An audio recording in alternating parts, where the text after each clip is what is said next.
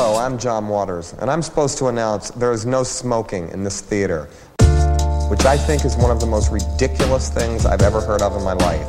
How can anyone sit through a length of a film, and especially a European film, and not have a cigarette? But don't you wish you had one right now?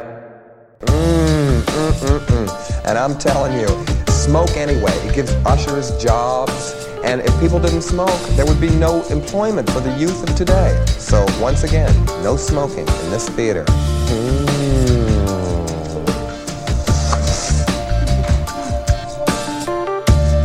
Uh, and uh, probably worth reading, but I guess now it's too late because the, epi- the episode has started recording. Uh, Well, tell us what you think about uh, Roger Ebert's review of, of this film. Well, I do I do like referencing Roger Ebert because it does cause Har- Harry to like uh, uh, start shaking. I have no problem with Mr. Ebert. Yes, You can hear It's you can well. hear his eyelashes just like batting back and forth when you start mentioning Ebert. I do have That's long exactly and furious eyelashes. Thank you for mentioning Don't we that, Jason. all? Yeah, congratulations. Good for you. yeah. Well, all right, then I guess I won't. Well, there's some stuff I will bring up from that, but I don't have to right now. I can. Wow, wait. I can't wait. Holy shit. I look forward to hearing it. Yeah, this is going to be a fun movie to talk about, even if it was a strange one to watch. Thank you very much for listening to Try Love, a literal roundtable podcast where we talk about movies we saw or people we met at the Trylon Cinema in Minneapolis, Minnesota. You can find us on Twitter at Try Love Podcast. You can find the Trylon at trylon.org and Trylon Cinema across all social media. You can buy tickets at trylon.org. You can join their club, find merch, other cool ways to support them uh, as they open back up in accordance with um, what the fuck's his name? The governor uh, Tim Walz's orders restricting, removing all restrictions for businesses uh, across Minnesota. Probably not the wisest decision right now, despite high vaccination rates in Minneapolis. Um, my name is Jason. Uh, listen, I have an essential, or sorry, God, I've already screwed up this quote. I have a sensational record by Billie Holiday, and you can find me on Twitter at Nintendoofus. I'm Monsieur Ulodi Narvison, and you can find me on Twitter at Ulodi underscore BH. I'm more of a fan of the Duke, and you can find me on Twitter at Shiitake Harry. Also, my name's Harry. I didn't mention that part. Uh, I'm a big fan of Duke Ellington, uh, and my name's Harry, and you can find me on Twitter at Shiitake Harry. You just want to be known as a fan of the Duke. Just That's right. that- That's the most important thing to me. fan of the Duke is your preferred. Uh, yeah. Uh, my name is Aaron. Uh, you can find me on Twitter at RB Please. I don't know. It's a fucking film. Uh, Zoot Allures. Zoot Delors. There you go. Murday. Yeah. Mur- mur- Murder! Yeah. Uh, Aaron is over there calmly packing his pipe, leaning back in a chair, listening to smooth French jazz. Uh, but today we're going to be talking about the um, 1953 Jacques Tati film, uh, Monsieur Hulot- Hulot's Holiday. We're all going to screw up the French. Just get used to it. I apologize to any of our French Canadian or French listeners, but it's going to Sacre happen. bleu. Sacre Blue, indeed, Harry Mackin. Uh, this film, uh, let's see, uh, Les Vacances de Monsieur Hulot, or as I like to call it, uh, Oncle Origins Hulot, uh, from 1953. It's part of the series that they have on um, Jacques Tati's films playing at the Trylon. You can get tickets to this one coming up this uh, coming weekend, along with, I think it's Jour de Fête playing uh, simultaneously. But uh, Aaron wants to tell us a little bit about what it's about. Uh, and I'm probably going to pipe in some smooth jazz while you're talking, just, just for Sure. a forewarning. Yes, uh, film at the, the Trylon, uh, part of a series designed not only to uh, you know show off the works of uh, Jacques Tati, but also designed to torture the person who has to make the summaries for these films and pronounce these actors' names. I just I just don't know it. Fortunately for this one, not too many actors that are relevant here. Uh, this is the second full length film of Tati's and the first of his films to involve the character of Monsieur Hulot. If you didn't listen to uh, our My Uncle episode, uh, I guess go watch the film, go do it. Um, that was the last film we talked about. Um, unlike uh, that film, Monsieur Hulot's Holiday is entirely in black and white. After this, uh, he would uh, uh, Tati would switch to using color in his films. Um, the film is relatively free of any sort of kind of formal plot, uh, mainly centers around the character of Monsieur Hulot, played as per usual and in the future by the man himself, Jacques Tati, uh, as he vacations at a seaside resort. Uh, during his vacation, he uh, he learns to paint. He crashes a funeral. He violently assaults another man. He seduces a beautiful young woman, played by Natalie Pascaud or Nathalie Pascaud, I don't know. Uh, he also becomes the single best tennis player in the entire history of the sport. Uh, during his stay, he is joined by a wacky Yeah, cast man. of characters. Yeah, uh, including uh, the veteran who won't stop talking about his time in the service, the man who is eternally cursed to have to answer the phone while on vacation, and the hotel worker who is subject uh, of basically uh, the subject of every single form of abuse and denigration uh, you can think of. Uh, the film was nominated for Best Writing, Story, and Screenplay at the Academy Awards and was financially successful in France. It is kind of generally considered, along with with various other films by Tati, to be a foundational work in kind of comedic cinema. Jason, back to you.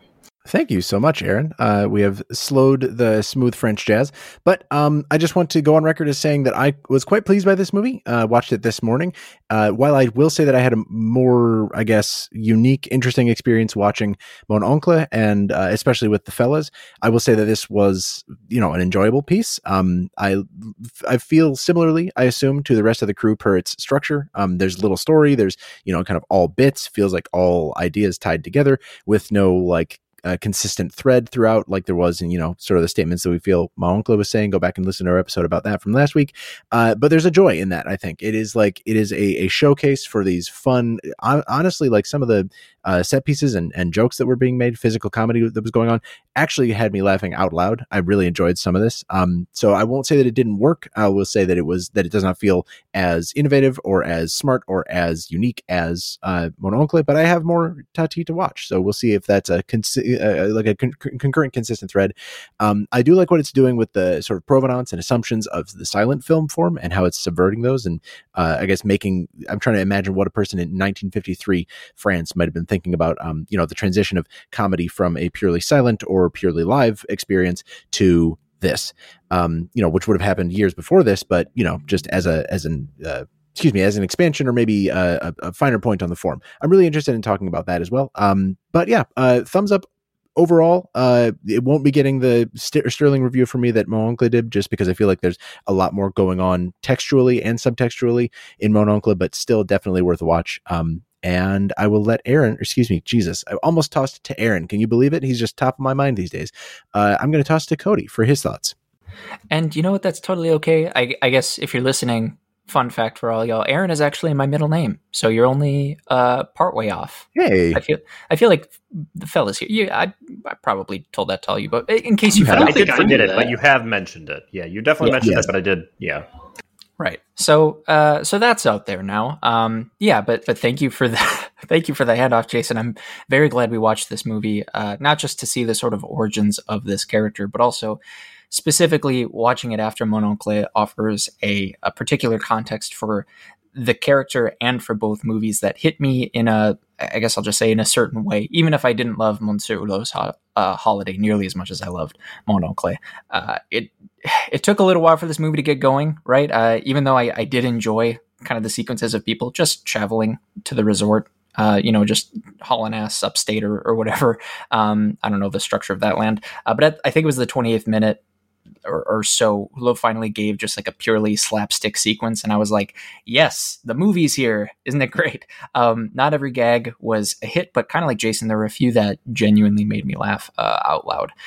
Uh, one thing I've started realizing, kind of about myself in quarantine, is that with these types of comedies that do lean into slapstick, there's a part of me while watching that balks at certain I guess I'll say like character interiorities, or specifically the lack thereof. Uh, you know, like like I said, I do value that we watched Mon Oncle first. Uh, that quote unquote version of this character, who's you know, Hulot was confounded by his environment. He's clumsy, not necessarily just because he's a clumsy person, but also because he's at odds with his reality in a way nobody else around him can really understand except for him. That made a ton of sense to me. And the fact that he and his environment sort of fed off each other and characterized each other was an element of that movie I did really enjoy.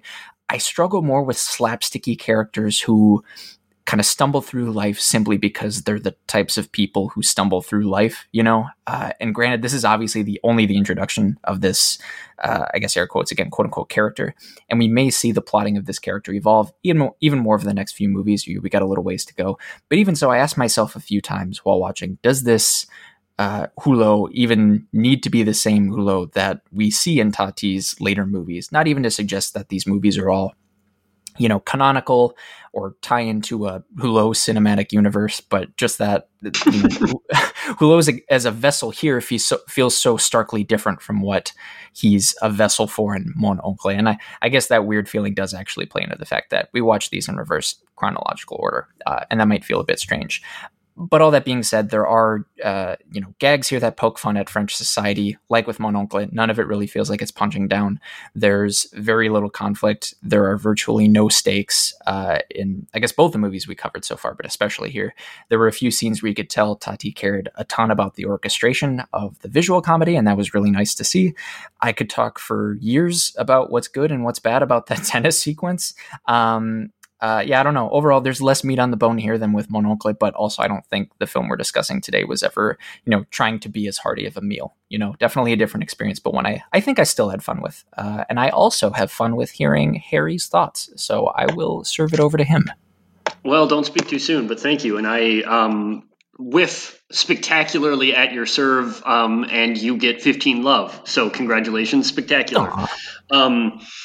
I, yeah, I think uh, there's there's a sense in which like I think that this is just a different sensibility than than something I maybe prefer. Um, much to my own chagrin, I'm not a huge silent movie guy. I I struggle with Charlie Chaplin movies and like Buster Keaton movies and stuff. Um, they're difficult for me to pay attention to through faults of my own, right? And I I definitely noticed that here, um, which is which is interesting because that is a um, it's an interesting juxtaposition to the fact that like I think I really really deeply vibe with and appreciate Tati's sort of um, sensibility and, and, methodological approach to examining the themes and the themes themselves that he's interested in. Um, I find I found both of his movies now, especially um, well, both of them really um, like strikingly uh, compassionate and strikingly humanistic and um, sort of about uh, the universally human in a way that I found very um, actually like heartwarming in a, in a weird sense and um, in a, in a way that that is really good at, at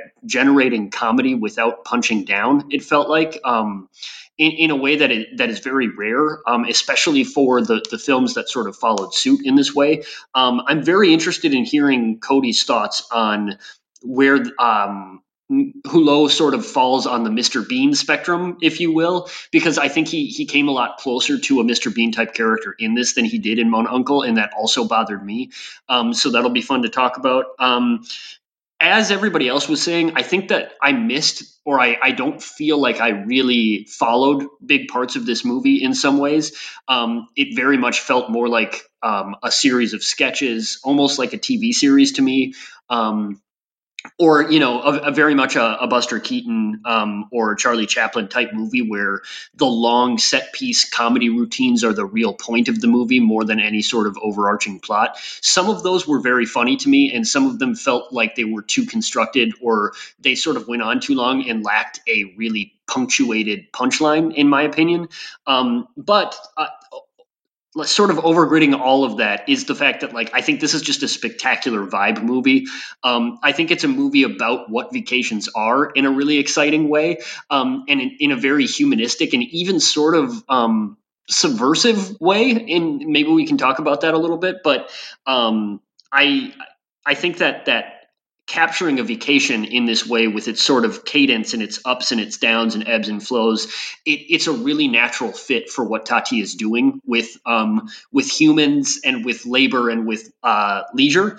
Um, and so i think that like to, to understand or to see that he understood his character and his ideas so well this early on that he could sort of encapsulate them in this um, moment and in this vibe and in this uh, setting is really um, it's it's really impressive, right? Like I think it, it made me appreciate Mon Uncle even more because it was like, oh, he like completely understands what he's doing and is doing it for a purpose and to a point. And it it makes the fact that I think he does it in a more realized way in Mon Uncle even more impressive in my mind, I think. Um, and finally, you know, I think Aaron will probably speak to this, but this has an all-time theme. Um, it's called uh, um, "How's the Weather in Paris?" and it's like this bossa nova sort of like jazz, like um, very French guitar, beach music, and it just rules, man. I just want to vibe out to it all day. Yeah, definitely. I have a lot of thoughts, but uh, main thought is is definitely that just the main theme of this movie is so good. There's there's an intro to this film that is just kind of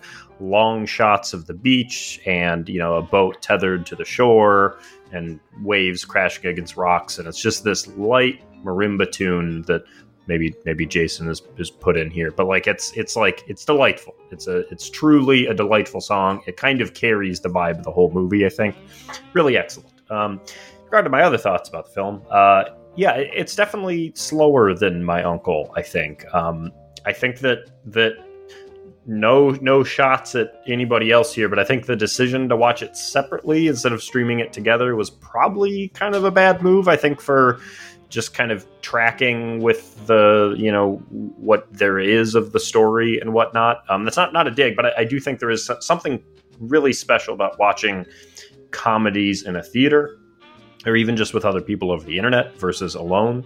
Um, I do wonder how kind of my my uh, thoughts about this movie would have been altered if I saw other people kind of being um, maybe not rolling down the aisles uh, uh, at the comedic bits here, but but kind of generally, uh, you know, uh, amused and whatnot. Um, but I, I do like this film. I think it's this film is like it's it's kind of a curiosity in a weird way, and it has this kind of very curious nature about everything going on in it, uh, much more so than my uncle. Although my uncle does have elements of that, um, it doesn't feel like as much of a, a, cohesive work, maybe in the same way that my uncle does. Uh, as well as I've, I've, heard playtime, although I haven't seen it, but uh, keep uh, prepare for that one, I guess. Um, it also doesn't involve as much buildup. Uh, like like Harry mentioned, it seems to be kind of more of a sequence of uh, comedic and humorous bits. It doesn't feel like there's this driving momentum in the same way that my uncle has. Um, so many bits and pieces in that film are set up beforehand for example like everything in that garden party scene is set up you know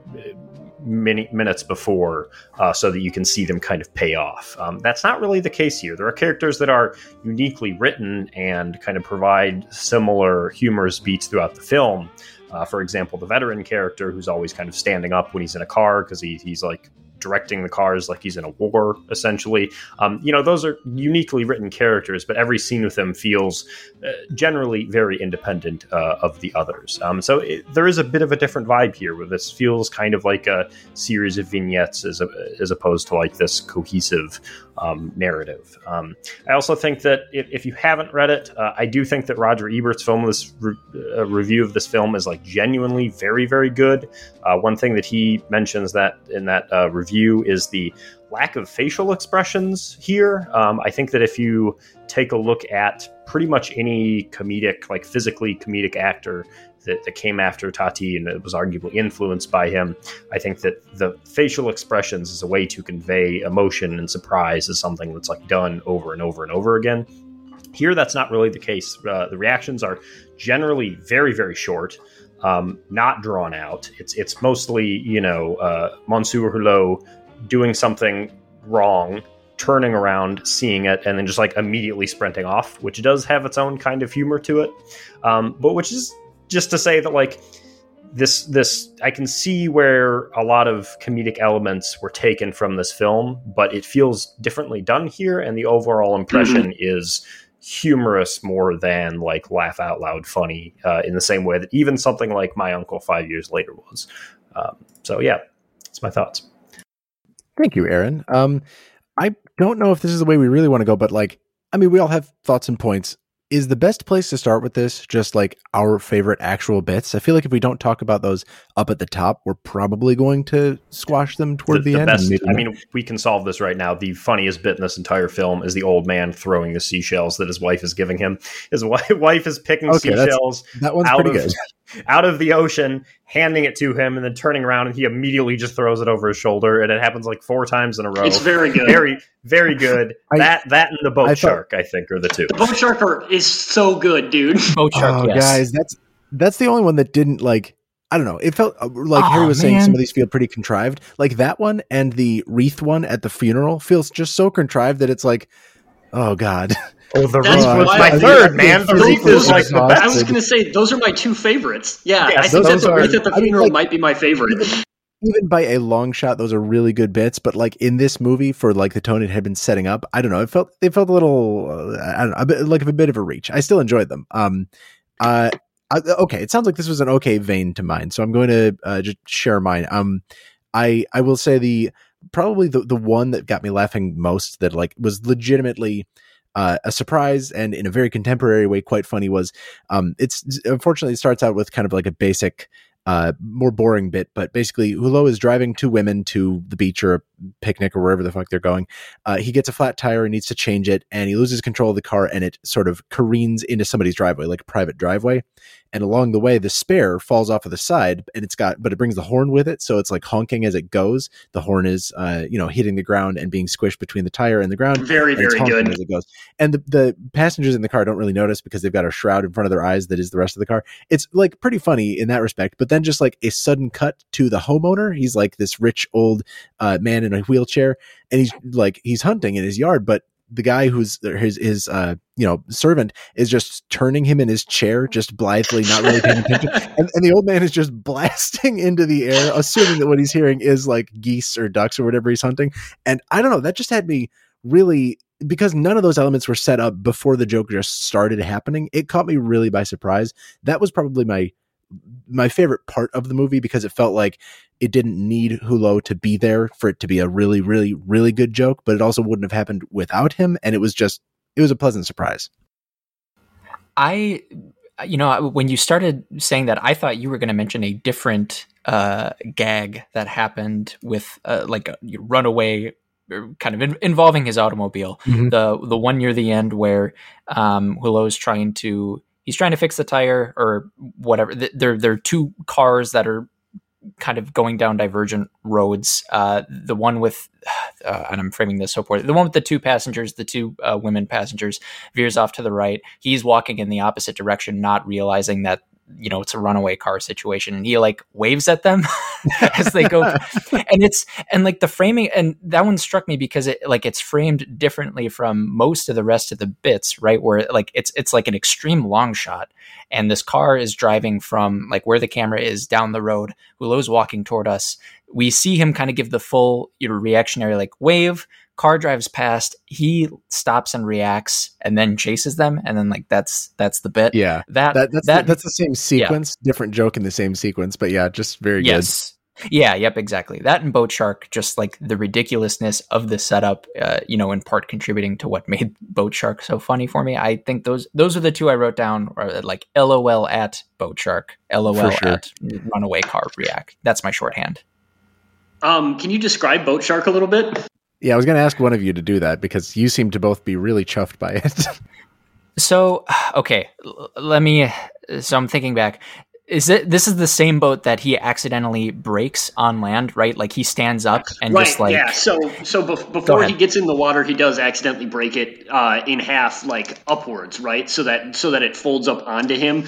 I, I think it's that he doesn't realize that he did that, and so he gets in the water Right. with the boat and he starts paddling, and then uh, once he once he's out in the in the water. Uh, the boat like folds up on him like it ate him like it literally comes up around him and all you can see is like his hat or whatever right?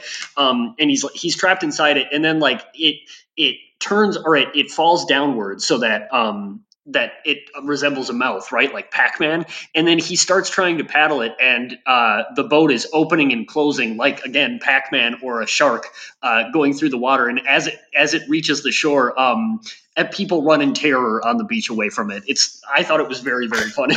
It's it's like such a weird thing like thinking about like the humor in this film which like i think jason did you describe like that that scene is like not working for you because it just seems like a bit contrived right? Like i think that was the word you used. Yeah i mean like all the pe- all the pieces are set up but it just feels like oh man what are the odds that 28 feet out from the shore Yeah. pe- like that, that the paint is going to peel just in a perfect way so that it looks like dangling teeth and he's going to keep doing it and not get out and it's going to look like the you know the teeth are clapping. Like when i describe it it's actually a lot funnier than i remember but yeah. Yeah it it, it feels weird because like th- thinking about like the the humor here is like we are s- supposed to just like buy in completely to this suspension of disbelief and just like just accept that like this thing that does not look like a shark but is representative of a shark is just being accepted as a shark by everybody on land and i'm i'm thinking about like just I I kind of wish there was more humor that was willing to do that these days. Like I'm thinking yes. about kind of like the the main like uh, I don't know movements or st- streams of, of like humor and comedy in films over the past few decades. If I'm thinking of something like uh, like the Austin Powers films and like the scary movie films and like all of those kind of like uh, vaguely satirical, not vaguely, like straight up like parodies often.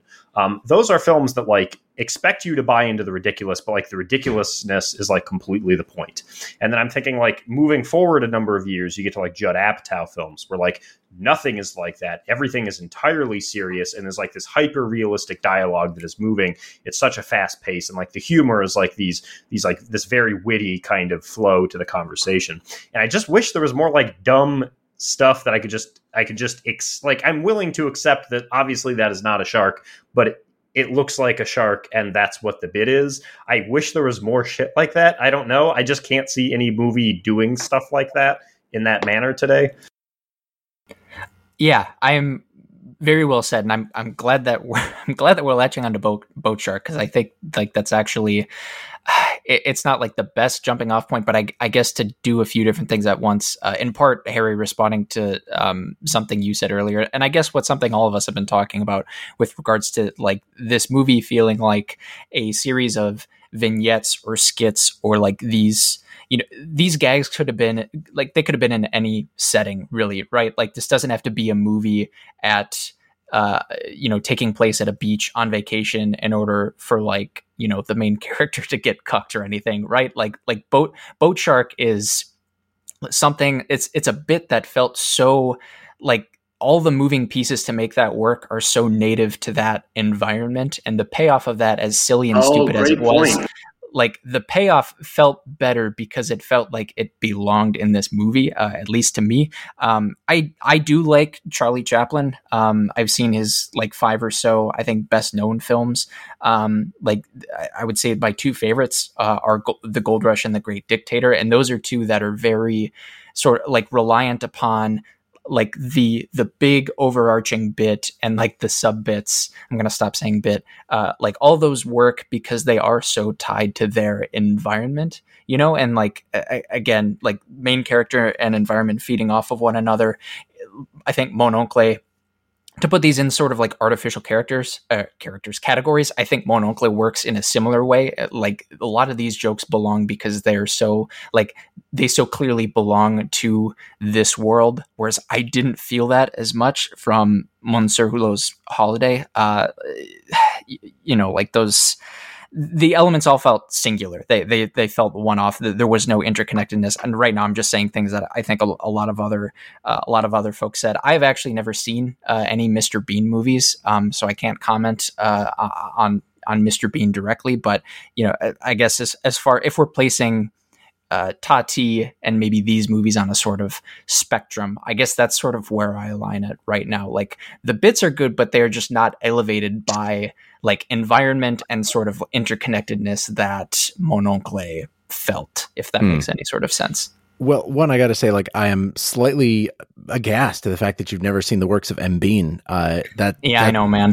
That, that shocks me. But um, but I will say, like, not not to um you know try to disprove that or or like counter that but i feel like this movie actually did in in though the whole movie didn't have a whole lot of like uh you know a, a single driving story or like point it was all and it was barely like plot it was all just felt like like we've already said it skits. Um i feel like the continuity uh between those pieces still works on a weirdly internal level. I'm thinking of like the taffy uh, how like he keeps having this anxiety about the taffy oh, touching yeah. the the plate underneath of it, and it like comes comes back two or three times throughout the movie, uh, and it is always used in the same way to get him to either excuse me to either act or to uh, you know hide, like he's trying to hide from the horse that's chasing him at one point, um, and he is actually driven out of his hiding place to like pick up the taffy again, and he finally like I don't know those those sorts of bits still work for me um, throughout. I, I will say they don't feel they're not elevated in the way that uh, Mon Oncle's are, where you know the individual bits serve a larger point and really interact with all of the characters. It really does feel very revolving around Bean in many ways.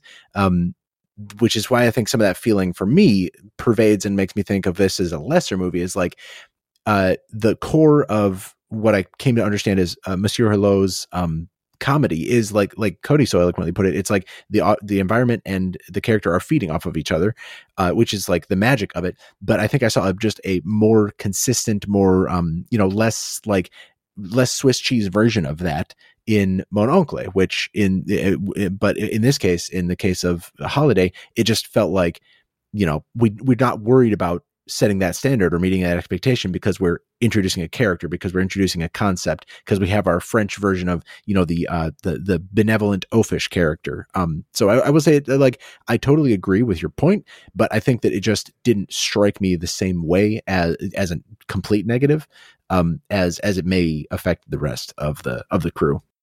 Um, and I have another alternative reading, right, which is that I don't I don't actually disagree that that um, the the construction of a lot of these vignettes um, and the the physical comedy therein it's not as meticulously crafted with the location in mind but i think that each of these vignettes and the sort of overarching portraiture of I don't know why I said it that way of um, a vacation and of these inhabitants on this vacation. It works for me on a really like on a really um, constructed thematic level in that like this movie felt to me like it was so um so eloquently capturing the cadence of a vacation and the sort of like strange almost like uh ephemeral uh, semi parasocial and um fleeting relationships that you sort of like um form with people that you vacation with or that you're in mm-hmm, proximity mm-hmm. to on vacation like he he makes all of these these vague acquaintances that are like they're less than friends but more than acquaintances and like they they are enjoying this shared experience together and kind of getting to know one another through circumstance in a way that really only happens on vacation and i also I think that like like exploring what that means um, through these vignettes, where like just like Hulot sort of starts to have like make friends or acquaintances, we're sort of starting to get to know each of the characters that are inhabiting this space, and also to to very like light gently and um, compassionately satirize the idea of uh, vacationing versus labor versus sort of like role establishment where like these are people who are taking i believe a vacation class right? Where like like this was a this was a planned excursion that several people were taking together to this place. That's kind of a ridiculous uh, premise in the uh, the idea being that like having a structure to a vacation is anathema to a vacation in the first place, right? So we see that tension uh, replicate itself over and over again, where it's like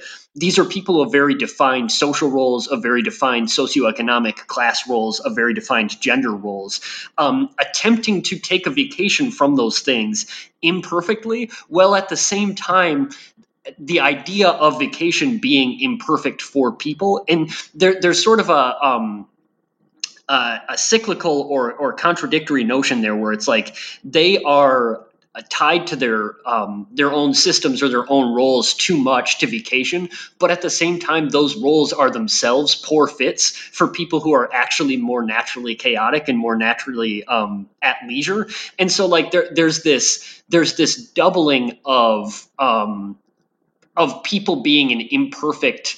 Uh, sort of like um, cast for their role or or for for their um, occupancy where like and that's something that recurred in Mon Oncle as well right? Where it's like there's this constant battle of people versus systems versus geometry versus um, setting right? Where like like Hulot himself but also uh, crucially I think all of the characters and maybe to a lesser extent in this movie but they're like they're perpetually the fly in their own ointment right? Where like your body your presence in space is constantly at odds with what you're attempting to accomplish, just like your personhood is constantly at odds with the role that you're trying to accomplish. Which is why um, the the funeral scene or uh, the wreath scene it works for me so well, right? Because that is satirizing the inherent ridiculousness of trying to make humans behave with dignity for any extended period of time, and how ridiculous it is that we do that, and how ridiculous it is, it is that we um,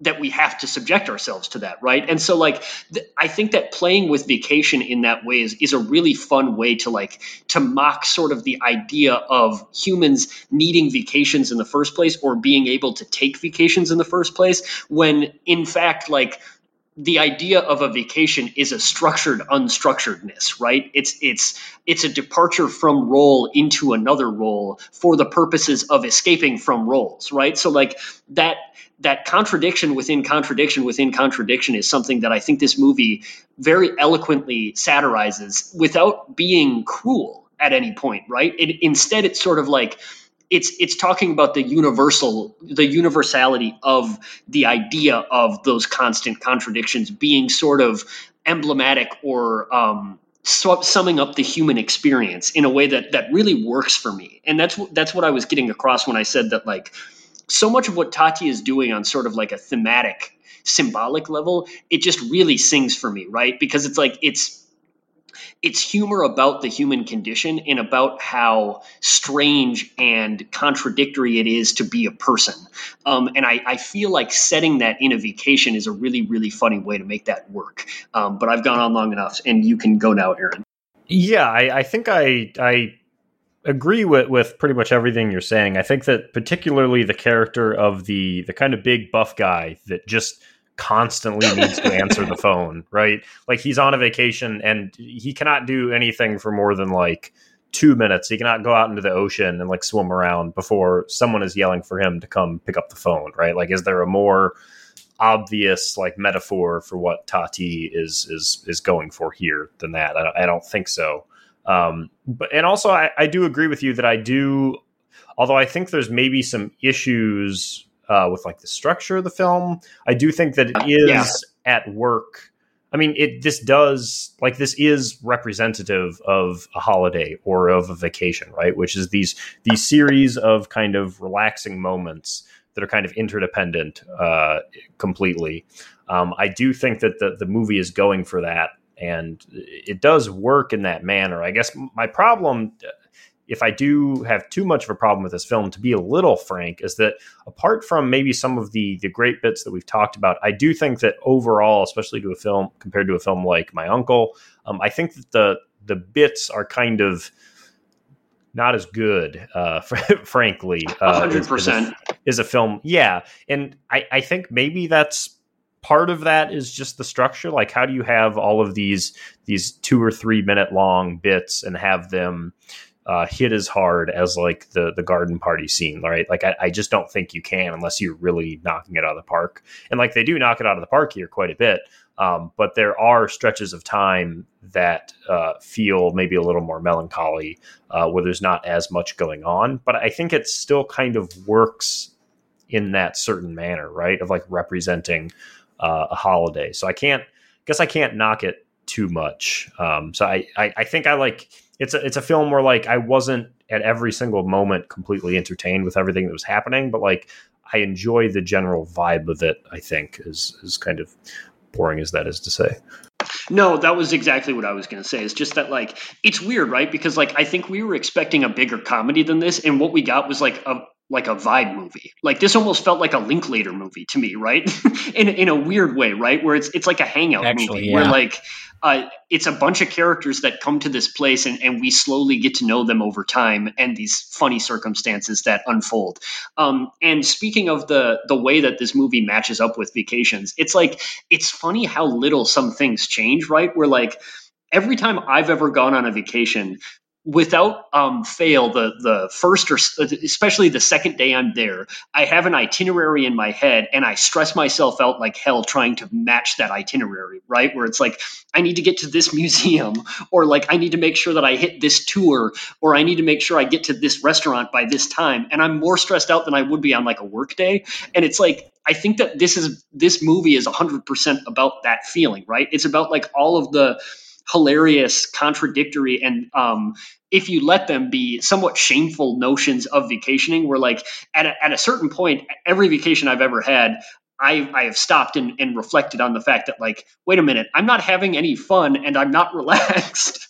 and like, Harry, they're, they're Go I was just going to say, I, I am so surprised that you are that kind of a vacationer. Like, I would have guessed you are absolutely just like just like chill all day and not go to a museum kind of which is not like attacking your uh you know no I, in, I, wish i i wish i was i think that what it is, is or whatever but I I have only ever vacationed with other people and I've always desperately wanted those other people to have a good time. And so I've like I've like uh I've put together this big plan and then I can never live up to the plan and you're learning a lot about my psychology here I guess.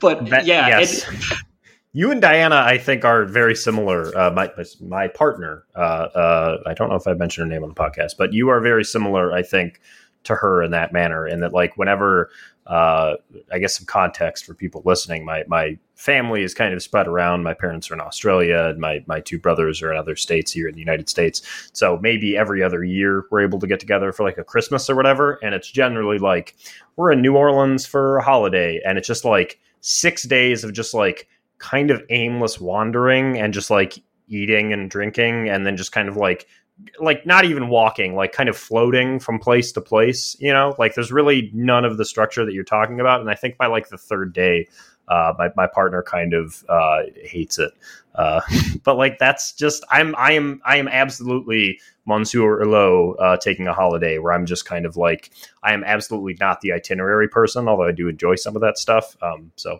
i don't know i just did not peg you as that as that person well, thank you on both counts. I like I like to be seen as chill, and I like to be compared to Diana. So uh, that's great. Um, I also I think it's very funny you brought up that like Mr. Mr. Hulot is is like that on Holiday because like there's something inherently very funny and ridiculous about that. Where like this is sort of a, a silly um, introduction to this character, but like even as of this first episode, you got to wonder what this dude is taking a vacation from right? It's like like Hulot, like what do you have to go on vacation from? Like you get you get the overwhelming sense that this is just the person he is all of the time, and he sort of brings this vibe with him wherever he goes, for better or worse, which is kind of the Mr. Bean thing I was talking about. Um, but ultimately, like it turns out to be a good thing here, right? Where like the the blonde uh, woman. Um, Martine, she is attracted to him because of that vibe that he represents, and to get away from her um, sort of like loudmouth, overbearing, uh, over intense uh, Marxist scholar, which by the way felt like Tati fucking like subtweeting us. like I, I, was like, what the hell's going on here? Why did he put me in this fucking movie? Um, but and so like I really like the idea that Hulot, even as like in his first appearance, he has come to symbolize this idea, uh, this vibe of like a vacationer so well, where he, he's like the dude of this movie, right? Where it's like he's the big Lebowski, where where it's like, oh, like like Hulot is the vacation, and he is like he brings it wherever he goes, and it's it's almost like a state of mind, you know. For sure. Um, I had uh, thoughts about uh, sort of like the tradition from which this movie, and I guess all of these movies come, being the uh, silent film tradition. Uh, sounds like Cody is probably one of the better versed. I won't put you on the spot of any about anything, but maybe some of this will, um, you know, ring bells for you.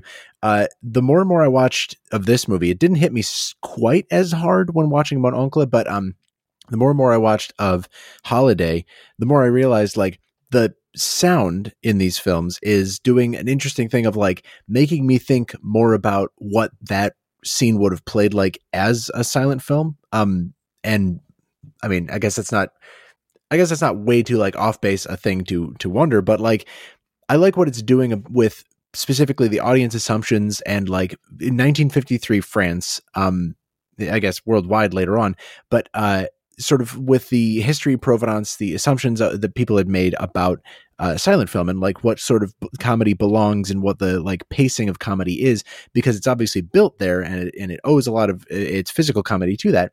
But um it's like the presence of sound in this in, in this movie in particular is kind of like an augmentation of that rather than um you know a like the object of comedy usually. Like it's not much of a scene setter usually. It's more diegetic sound uh, but it's you know it's comedy excuse me sound is still used for comedy i guess is what i'm trying to say um without being the explicit focus of a scene. It's not like you know somebody says something funny. It's not like there is a funny sound coming out of a thing. I'm thinking of like the babbling speaker at the very beginning, uh, where like there aren't even captions. In, in the I forgot about because, that. because you're because you're not supposed to understand what it's about. But like you could imagine in a silent film that probably wouldn't be focused on, or if it was, you know, you would see the title card of what it says. But that's like that little gray space of we're using a funny sounding voice to communicate a funny element of this scene without it being like a focus. Um, or like what you if know, what if the title card was just a bunch of letters, just like well, that's literally the picture that came into my mind when I started hearing that. Was like, what would this, what would that look like if we removed all sound except like you know non-diegetic music? Um, I'm thinking of like sputter, sputtering engines throughout. You know, it's just like a funny uh, augmentation of the of, of the humor already present in the scene.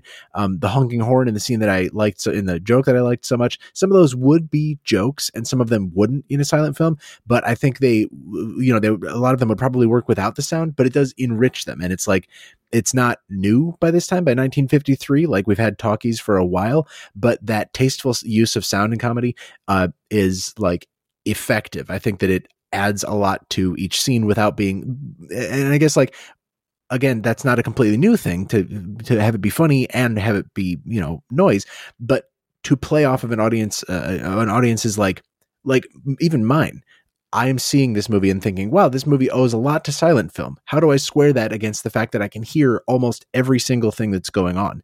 Uh, and it just like, it scratched a really interesting part of my brain. Like, if I'm mapping the silent film experience onto this, it's not quite a clean thing. And yet it's not like they're focusing on sound as like a really funny, really scene setting or scene creating element of it. Like, I don't think there are any explicitly sound focused bits that you have to hear in this movie.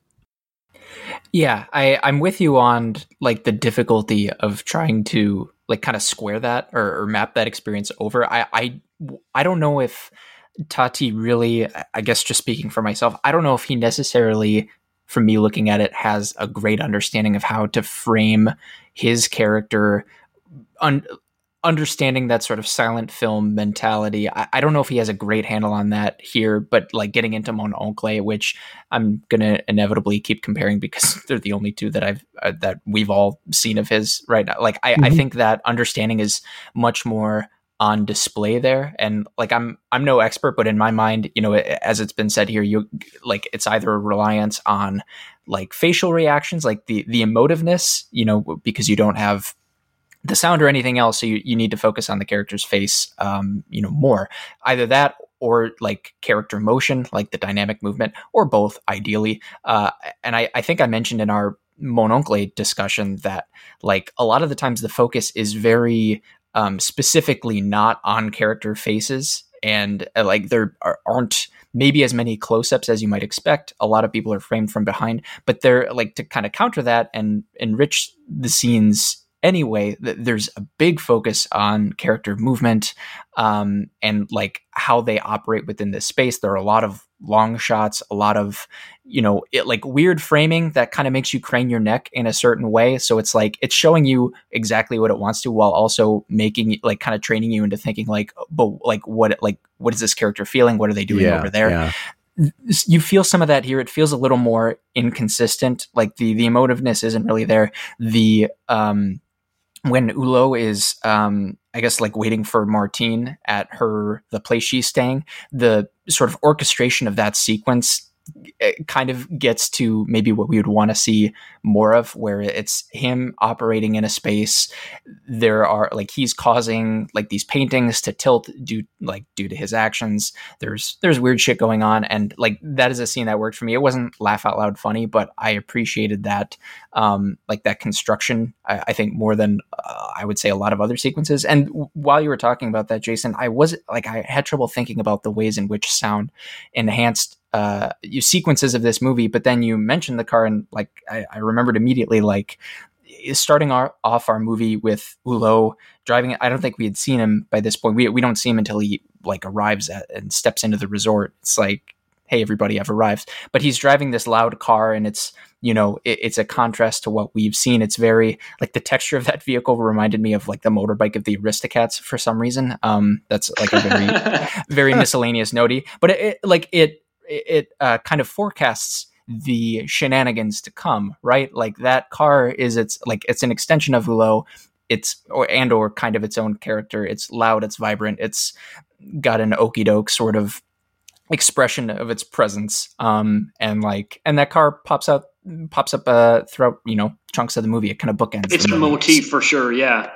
exactly uh sorry go ahead harry Oh no, I'm sorry. Um, yeah, I just wanted to respond to a couple of different things because I think you both made really great points, and I'm super glad we're talking about sound and music. Um, I was actually surprised that this wasn't like the first sound movie that um, Tati did, right? Which of course it isn't because it's 1957 or whatever. But um, because to me it felt almost like uh, it was using sound in the same way that that something like Mon Oncle or something like uh, Ozu's Good Morning was using color, where it's like it was so distinctive to me and so pointed its use of sound that it was like he was discovering it and trying trying it on for size, right? Or like uh, this is a really dumb reference to make, but I am who I am. But like it's like in Final Fantasy VII, how like that's the Ah, first Jesus. 3D one, and like every single shot you can see the like the developers like their minds breaking open with the possibilities. And so that's why that that uh, game is so like unbelievably well framed and stylishly um, put together is because like you could tell they were just having the time of their lives with it. Um, because like there are there is the the the one point where at, at several different junctures through this movie to make thematic points. Music is disruptive specifically right? Where like someone will put on a record and it will disrupt the uh, the sort of um, programmatic uh, goings on of the, the people of the vacationers as they try to go about their days as they try to follow their itineraries. Um, later on uh, there's a there's a speech being given by a French politician that is interrupted by loud music that Hulot himself puts on and it's the main theme of the movie. Uh, the main theme of the movie itself is often diegetic. It's often playing on records or other players. Um, most a lot of the music in this uh, movie is diegetic and um, one of the most pivotal scenes where uh, the the character the um, the blonde character uh, Martine finally sort of like completes her character arc. She's dancing with Hulot, and they're both dressed ridiculously, right? And everybody's sort of staring at them, but they're having a great time. That's set to music too. So like there is a thematic through line about the ways that music itself or like sound itself can disrupt and can sort of um, uh, deconstruct or, or break us out of our um, our routines or our sort of like our own internal sort of thought processes. There's something sort of like interrupting in a good way about it, which is so it, it ties in so closely to this idea that that's there's something to that about humans in general, right? Is that like I and, and that's something that really works for me because like for whatever reason, uh, increasingly I'm all about this idea that like that humans are sort of inherently an awkward fit for their environments, like that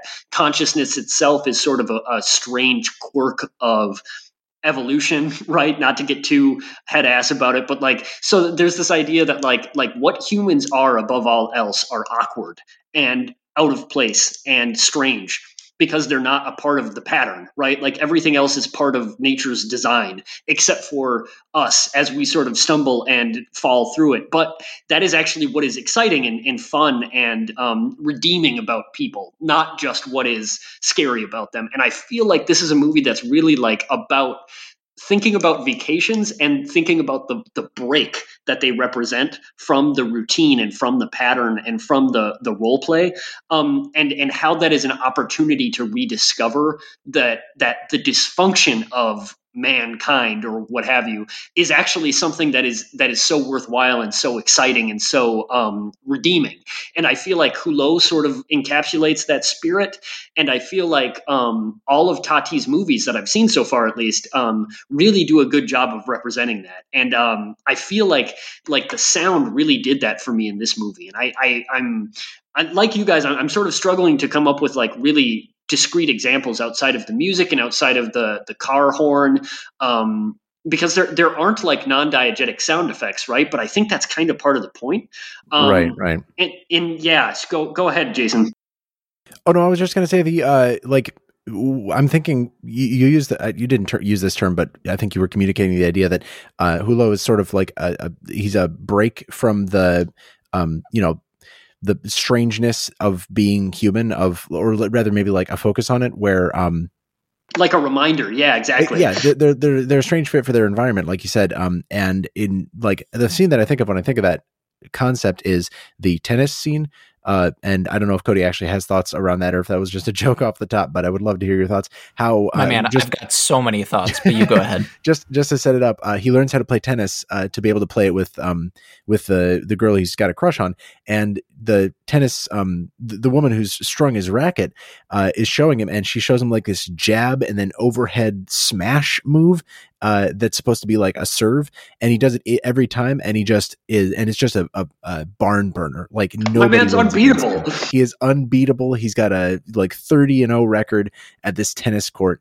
Um, and but like everybody is flabbergasted. Nobody understands why he's doing so well. And he sort of does that motion later on. I think it's like with a with a fishing pole or something like that. He like it becomes a little bit part of bit of part bit of a part of his character. But um, I just love how in that moment, I think that's really putting a nail, excuse me, hitting the nail on the head of that like showing Yes. like I, I assume that there's a form that everybody had been using to play tennis. And you know you win you lose you define your skills and stuff. And he is taught or maybe helps develop like this crazy new way of doing the thing that breaks them out of their understanding of it. Uh, the only scene that we didn't get out of that is like seeing then everybody else doing that Yes. style of serve which would have been pretty funny i think. But i think it's like I don't, I don't know if they had time. Maybe that's in the extended cut that we didn't get to see. That's so well characterized, Jason, because like it doesn't it undermines the entire effort, right? Like the it it reveals how ridiculous the whole concept of tennis and being good at tennis is because it's like Hey, you're telling you're telling me this guy can come along and uh and just like completely break up the game just like this just by doing this ridiculous thing. That's not tennis and it's like, well, yeah yeah I mean, it's all it's all a stupid made up thing. No offense. Sorry, Cody. Go ahead. No, you're right. And I, I guess maybe to paint this picture for people who, uh, I guess don't give a shit about sports, which uh, I envy you. um, but like tennis is one of the few, at least at like the high school level, you know, it, like athletics, it's like if you're in high school, for example, like it, the high school teams, you know, the varsity team picks from grades nine through 12. Usually it's just like upperclassmen because that's a type of sport and like basketball and baseball as well. Those are t- sports where, you know, like you have to develop muscle and certain coordination in order to excel in those sports. With tennis, like my first year on the team, like I was uh, an eighth grader. There was a seventh grader on the team uh, who was like the second best person on the team, and he went on to be like our our best player. You know, like phenoms can come in. Like it, it, it's a lot about it's more about technique and like feel and like you like muscle obviously plays a big part, but you can kind of develop that later and like still be great or rather get better. So tennis is kind of like a ridiculous uh, sport in that way and many other ways. Um, yeah, like a lot of scattered thoughts. I will I will try to keep these like organized, but yeah, I- I guess I was curious about Hulot's um, background with tennis because I guess I couldn't remember if he brought a tennis racket with him or if he brought it from somewhere else. That's like a big indicator for he me of like it. He buys, buys it, it? at the yes. He buys it at the store. There's like the old woman who who shows him the motion uh, to Right, make, right. just as like a, a like you know she doesn't know what she's doing, and then he replicates that and becomes uh, the Roger Federer apparently. Yeah, yeah, exactly. Um, yeah, or like the the the Richard Gasquet. I hope he's a French player. I I've been out of loop on tennis for for such a long time. Uh, okay, but yeah, th- that is important. So he really does show up. He's yeah, he's this weird like prodigy type person. The the lady who maybe she strung his racket. Yeah, she's shown him like Jason said that overhead smash move, which. like even the form itself was, was not great, but it's the 50s. I'm willing to give them a break. Um, and like there there is some like there's like there's truth in this because Tati was I think I looked it up like last week off my he's like six three. So the idea that Tati would have a killer serve is like a very well founded idea. Um, when you're taller and you serve you get like a lot you get more funky angles that you can kind of integrate into your game that make the ball harder to hit as opposed to like somebody who's shorter like those angles aren't as sharp. So that makes sense. The thing is he's foot faulting on every serve. Uh, if you go back and watch uh, maybe uh, some of you eagle-eyed viewers uh, caught this while you were watching the movie and then decided to listen to this podcast but he's got his foot uh, on or over the baseline, which is the line you serve behind. He, uh, he if you foot's on the line or, or, over the line when you're serving, that's a foot fault. Means it doesn't count. Uh, the line judge, who was, you know, she was a little too busy applauding him and not really watching his his foot placement. Um, I guess also even more impressive, the lower half of his body was not integrated in his serve at all. Um, like we've mentioned, that sort of like overhand smashing kind of swatting technique, like he's trying to like zap a bug with one of those handheld bug zapper things. Uh, like like the fact that he developed so much power off of that does allude to like prodigious strength, which you know maybe is like a mythical uh, fact about this sort of com- comedic icon uh, in cinema. Um, and instead of belaboring the point, I will say one one other thing that sort of warmed my heart is, you know, like we had we we we have this tennis sequence, and then we get back to the resort, and these folks are, are playing ping pong. I think the kid actually emulates the does, that yep. sort of that that pizza pan motion Oh, okay. um, w- while playing ping pong, and he he you know there's a little bit of continuation there, but just like growing up pl- like spending umpteen hours like playing tennis like at clubs that more often than not had a ping pong table like if you if you played a lot of tennis you probably played a lot of ping pong growing up that was just an like a beautiful little uh a beautiful little uh i don't know just a nice little nugget um that uh, that boosted this movie a little bit for me and and added to that sort of vibe energy that harry mentioned i i had i noted that as well i was like wow like the beach the the sports the music what's better than this? Cody, are you saying that I'm not familiar with tennis too much? Are you saying that you can't lift your feet when you're serving? You can. So as long like you can jump uh, when you serve, or like you know, uh, not like leap, but just kind of propel your motion upward and forward. As Yeah. long as your feet are behind the line at the time when you hit the ball, uh, then it's fine. Like you can, oh, okay. like like you could serve as long as you're behind the line uh, and then like land in the court after the ball has been hit. You could do that, no problem. Okay, because I was going to say I haven't played a lot of tennis, but I have I have played a little bit of Mario tennis, and I was led to believe that Oh, you yeah. could jump, that you could do maybe do a spin, maybe even light the tennis ball on fire if you hit it at just the right moment. So That maybe Okay. another Yeah. person could come in and help you strike the ball at the same time. Did you guys to ever play the, the Mario Tennis on Game Boy? That was like a full on RPG where you had like stats No. that developed over time because it fucking wow. ruled, dude. That sounds sounds rad. amazing. You like played as like this little kid who was dressed all in white because tennis, and like you went to an academy where you learned how to be better at tennis, and like you had RPG stats. It was sorry, is it was the Mario bomb. there? Where does Mario show up? Uh, I think Mario was like a professor. In a, a very What? weird way, yeah. I But think you're not like Mario. Okay. No, no, not at all. You're like a you're like this kid, and and all of the other people are like Japanese humans, uh, but also Mario's there, and he's teaching you how to play tennis. Also, this older This is- Italian man. Yeah, this Yeah. is a, a, a shonen uh, tennis game with Mario in it. Essentially, exactly that. Yes. What the fuck? Uh, you guys had more to say about this. No, I was going to shout out the the two tennis games I did play. Um, this is like a, a rare opportunity when I can shed light on on video games. But yeah, Mario Tennis for the N64, uh, and then this very very like. like lowered it wasn't like a flashy release or a flashy game by any means but hard hitter tennis for the playstation 2 um you could look it up and look at how corny of a game it appears to be uh, it was but uh logged a, a lot of fun hours playing those games uh in you know in that space Did you never play like the tennis mini game in Grand Theft Auto at all? You never like messed around with that? never ne- never messed around with that unfortunately Never like Wii tennis. Uh i guess a little bit of Wii Wait, yeah, tennis. we I- everybody played Wii tennis. Yeah, Wii yeah, that's true. tennis? arguably makes me less of a gamer right if i say like oh yeah i played wii sports um No, it just makes you more is, of is, is a- that more of a take? I don't- I geriatric, don't want to yeah. get in hot water Uh, anyways we should we should probably get back to the film. I hope Harry.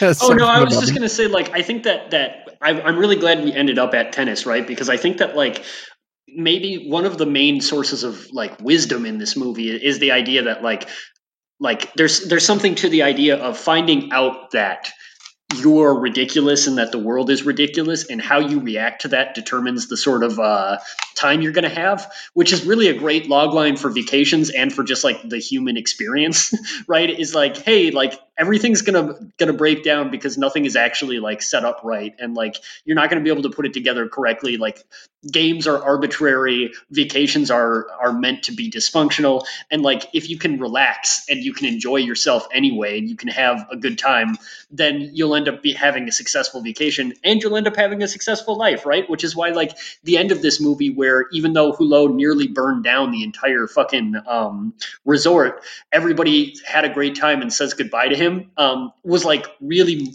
weirdly moving i felt like and um, I didn't uh, I didn't have like a great um, understanding or relationship with all of these characters by the by the end of the movie, just because like like I said, I, I had some trouble paying attention. But like at that point i wanted to right? Like it felt like the end of a season of television rather than the end of a movie where like everybody's saying goodbye and it's like oh i'm gonna miss these people. And it's like i don't even know who those people are but i miss them. And like that struck me as very vacation like and it struck me as like really communicating that message about like vacations are about changing something inside yourself, right? About sort of like gaining new perspective on where you are in life and like how ridiculous it all is and how brief it all is and sort of like coming to understand and accept that. And there, there's something about that that was like that was like very um I, am glad that I had that experience and I get to take it with me. You know, it's something I, I, actually took away from the movie, just like the characters in the movie were taking it away, where it's like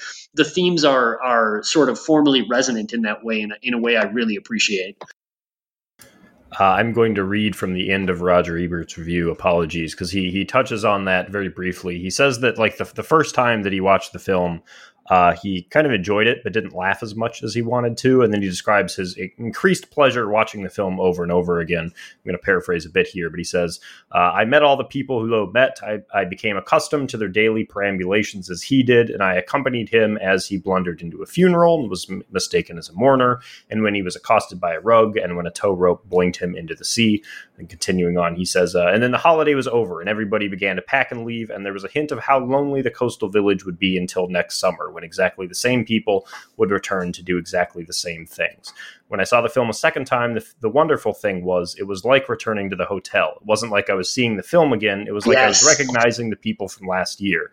Uh, and he mentioned some of the people, and then he says, uh, "When is a film so subtly and yet so completely captured nostalgia for past happiness? The movie is wow. about the simplest of human pleasures: the desire to get away for a few days, to play instead of work, to breathe in the sea air and maybe meet someone nice. It is about the hope that underlies all vacations and the sadness that ends them.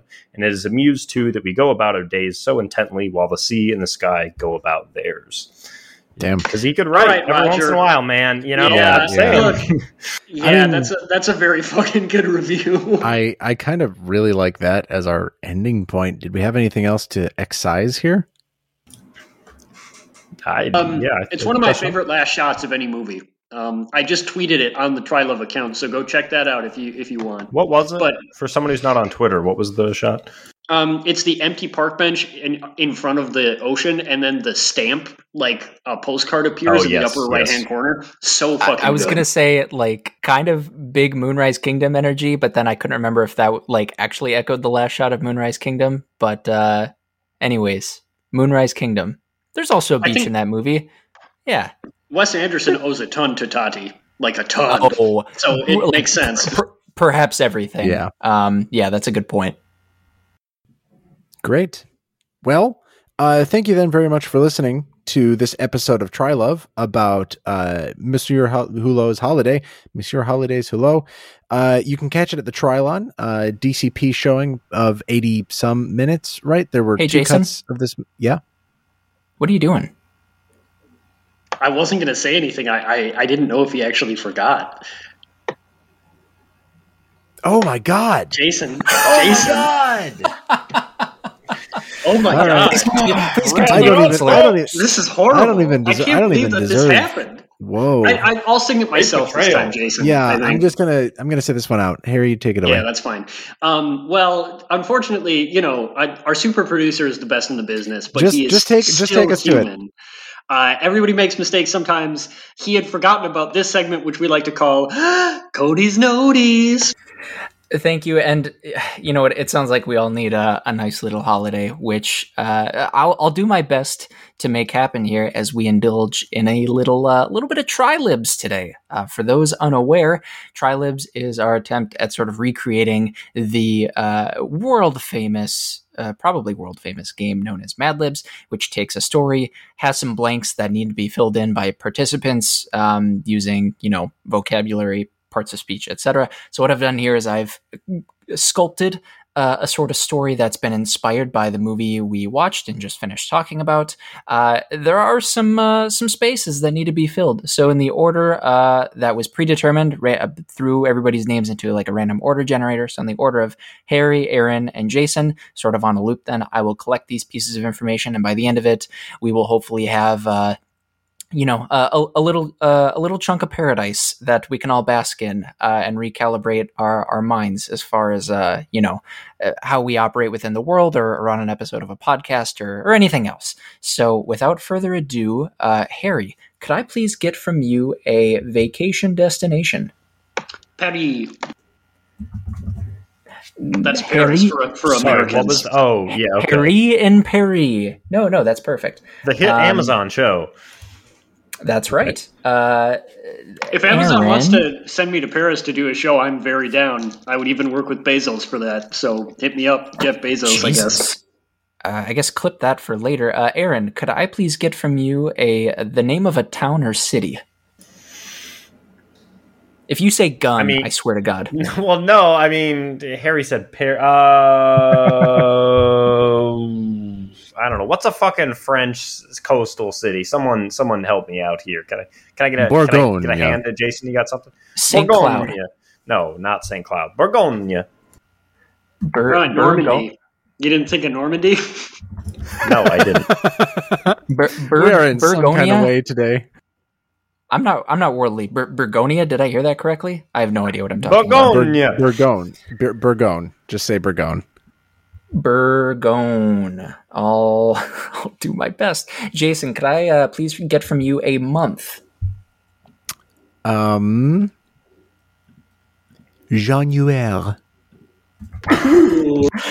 you menaces to society. Uh, Harry, could I please get from you uh, an adjective? Um, menacing. Brilliant. Should have known oh. that was coming. Uh, Aaron, could I please get from you a type of vehicle? Um. Uh, uh, one of those, uh, one of those, uh, hamster cars. What, uh, what the fuck? A Scion? Uh, a Scion? Is a Scion the hamster car? You know what I'm yeah, saying? Yeah, I think I got what I uh, need. Uh, Jason, from you, could I please get an emotion? Shame. All right. I know those supposed to make me cry, but I'm I'm laughing. Uh, Harry, could I please get a type of weather? Stormy. Brilliant. Uh, do do do do do. Aaron, uh, now could I get from you, Aaron, please, the name of a Trylove co-host? There are four that you can choose from. Cody. All right. Cody, can I also uh, change my previous car to a Kia Soul, not the Scion? Absolutely not. Soul? Absolutely. Not. Okay. Thank well, you very much for the question. It's a very good question. It's locked in. There's not a whole lot I can do. uh, Jason, could I please get from you the name of a video game character? Um. Uh. This is a pretty tough one for Jason. I don't know. A lot of pressure, um, I realize. Uh, can you get Travis Touchdown from No More Heroes? All right. Uh, from what was that again? A video game called No More Heroes. Brilliant. Can you guys think of any French video game characters? David Cage? I really would prefer not to. David Cage. Uh, I thought Emily in Paris was based off a video game. Is it? Uh, Harry, could I get from you the name of a different Trylove co-host? Oh, Cammy uh, Cammy from Street Fighter. That she doesn't host the show, but um, oh, uh, right. Jason. Alrighty then, uh, Aaron, from you, could I please get a brand of alcohol? Uh, Literally, can you ship me one? Drambuie. Okay, sorry. I, I cut you off twice in a row. Can you say it a third time? Uh, Drambuie. Dram. Buoy. Dram I'm buoy. phonetically spelling it out because I don't know how to spell that. Uh, Is that Dramamine and kombucha combined? Oh, I hope so. No, Drambuie is a uh, like a whiskey liqueur. Uh, Cam Cammy is British, y'all, not French. I'm sorry. Don't at me. I don't know enough about I Street Fighter. apologize. Apologies to all of our French Um, listeners Jesus. and our British My- listeners, actually. Abel, Abel from uh, from Street Fighter Four, not the dog. Uh, There you is go. French though. I do remember that because he's pretty he's pretty fun to play as. Uh, That- Shang Chi from saga Mortal would- Kombat is French. This has been a play in three acts in a way that I did not expect. um, Jason, uh, uh, Jason, you you co-host uh, a movie podcast uh, that's Crossfade. Uh, y'all should listen to that. Could I please get from you, Jason, the name of a band or musical artist? Um, Neil Young. All of the musical artists in the world, huh? Gotta stick to the classics. Or something. Uh, where are we now? Uh, I believe it is Harry's turn. Harry, could I please get from you uh, the name of a previous Trylove guest? Emily Sui. Emily Sui. Uh, Aaron, could I get from you the the name of a like a type of uh, a type of award or like an award guild, if that makes sense? Um, An award guild? an award guild. I Shut mean, up. you just want me to say Oscars here? I don't. The Academy Awards, Well- I guess. The the Brotherhood of Steel. The Golden It's Joystick. the yeah, Golden. Berries. Golden Berries. yeah, the Yeah, Golden yeah. Berries. Actually, yeah, give it the Golden Berries. Oh, way better, way better. Um, th- th- that's that one hadn't been locked in, so I will uh, uh, re-enter you that. You can't do the Kia Perfect. Soul though. Okay. No, that's uh, no, that's long been put in concrete. Uh, Jason, could I please get from you the name of a sport? Tennis. Oh wait, And has it been has what? it been etched? Uh, in, has it been etched in stone?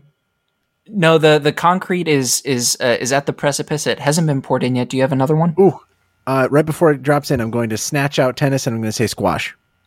Put squash right in there. Perfect. Uh, Harry, could I please get from you a year? 1969. Uh, Jason, if you want to clip that as well. Um, uh, Already Aaron, did. uh, perfect, thank you. Aaron, please, the name of a different previous Trylove guest. Uh, listen. Last time I did Nick Grossman. Um, That's where I assumed uh, it was Ma- uh, going, but- Matt Yost. Okay. Matt Yostman. And Guys, I forgot Yeah. that Glass Joe from Punch Out is French, which is very funny. oh Uh, ap- my If you apologies name one more French French video game character. If you name one more French video game character. he's yeah, got the, the, the main character article. from uh, from Assassin's Creed Unity. That that one takes place in I- France. that is also yes. I guess he is French. I think his for name's comed- Arno Dorian, right? Follows ethically. I'm just imagining for comedic effect, Harry in a separate tab, he just has the Wikipedia article for French video game characters up, and he's just I going to trickle them in. I don't. There is no Wikipedia page, but I did Uh-huh. find the top ten best French video Interesting. game That, characters. interesting that you know there's no Wikipedia article, you little scamp. Also, there is Uh-huh. fictional French people in video games Wikipedia. I'm in the know. Let's see. Uh, Oh. oh. Widowmaker. Widowmaker from uh, fucking Ah. um, Overwatch. I forgot she was French, but she has that ridiculous accent, so that makes sense. Uh, we should just make cheat codies, probably, huh? Probably. Um, uh, I believe we're over to Jason now. Um, the options oh, are are we not for- done? I'm sorry. uh, Jason, the name of a different Trylove co-host, if you would please. I think there are two remaining. Uh, I know. Oh, I I forgot who's already been given. Um, Uh, it- you and me. oh, okay. Uh, Aaron. Thanks, bud. Wow. Um, All right. Well, Harry stole turned turned our uh, hit single into a hit solo project, so I have to um, I have to find retribution for that somehow. Well, that's okay. I, I, well, I, again, we're talking about coming full circle. Harry, could I please get from you the name of a yet again a different Trylove co-host? Uh, Chaco. Uh, I already typed it in. Uh, n- uh, ooh, uh, ooh, uh, uh, um, Chaco. Well, we should get him on the pod. Um, all right, I'm I'm starting the the chunky car uh, back up here. Um, if Jason wants to put in sound effects while my brain starts churning again, he can. Otherwise, I would not blame him. I think we're at Aaron now. Aaron, could I please? We're we're almost done, by the way. Aaron, uh, the name of it, or not the name of an animal, just an animal, please. A type of animal. Uh, peregrine falcon. Peregrine. Falcon. Fuck yeah, dude. Wow, yeah, honestly, great choice. Uh, My Jason, side of the mountain. Uh, Jason, a number, if you please. 68. Excellent.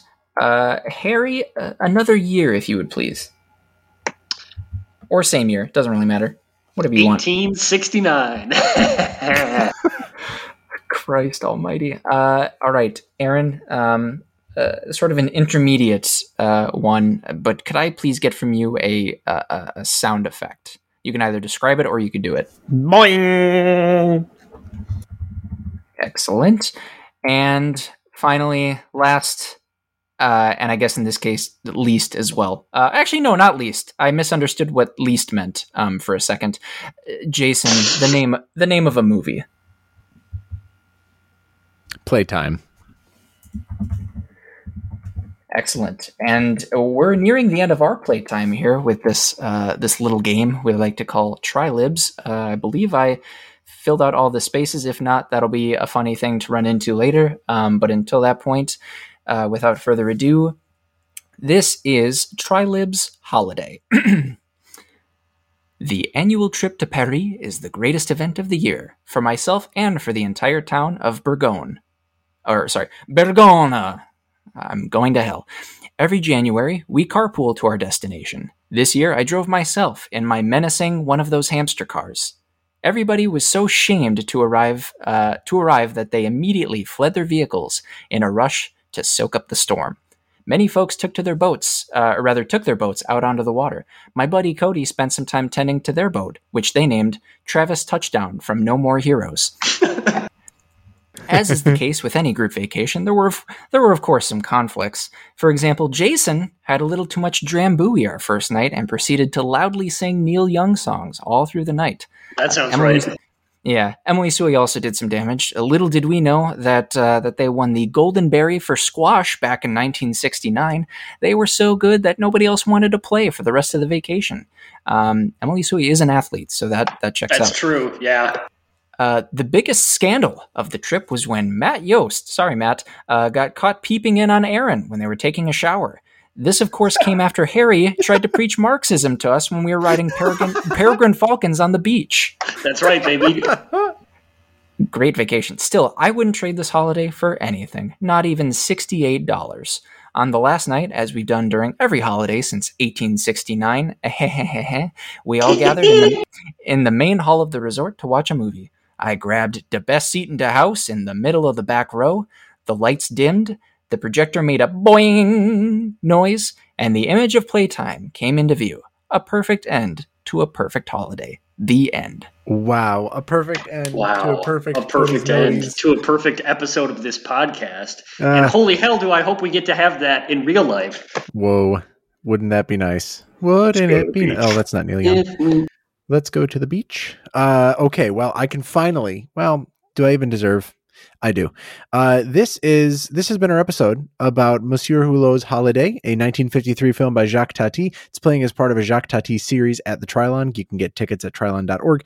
Uh, look for our episodes on further Tati films. We're gonna pick and choose which ones we're gonna do, but uh, the next few weeks are gonna be chock full of them. So listen in.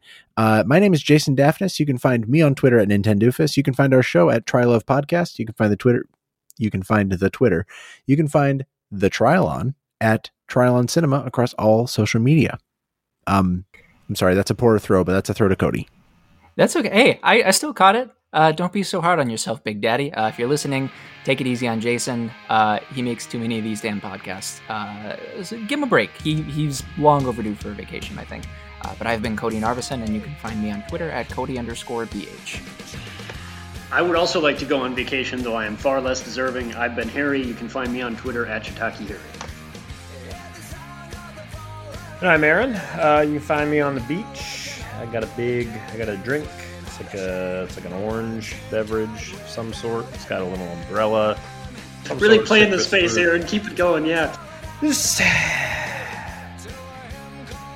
Uh, you can find me on Twitter, although I'm also on vacation from Twitter. You can find me on Twitter at. No, RDQ. you're not. I am. I've not been. It's been a long No, no cell phone res- uh, reception at this uh, beachfront uh, resort. Sorry. All right, and uh, a little note to go out on here. I beg to dream and differ from the hollow lies.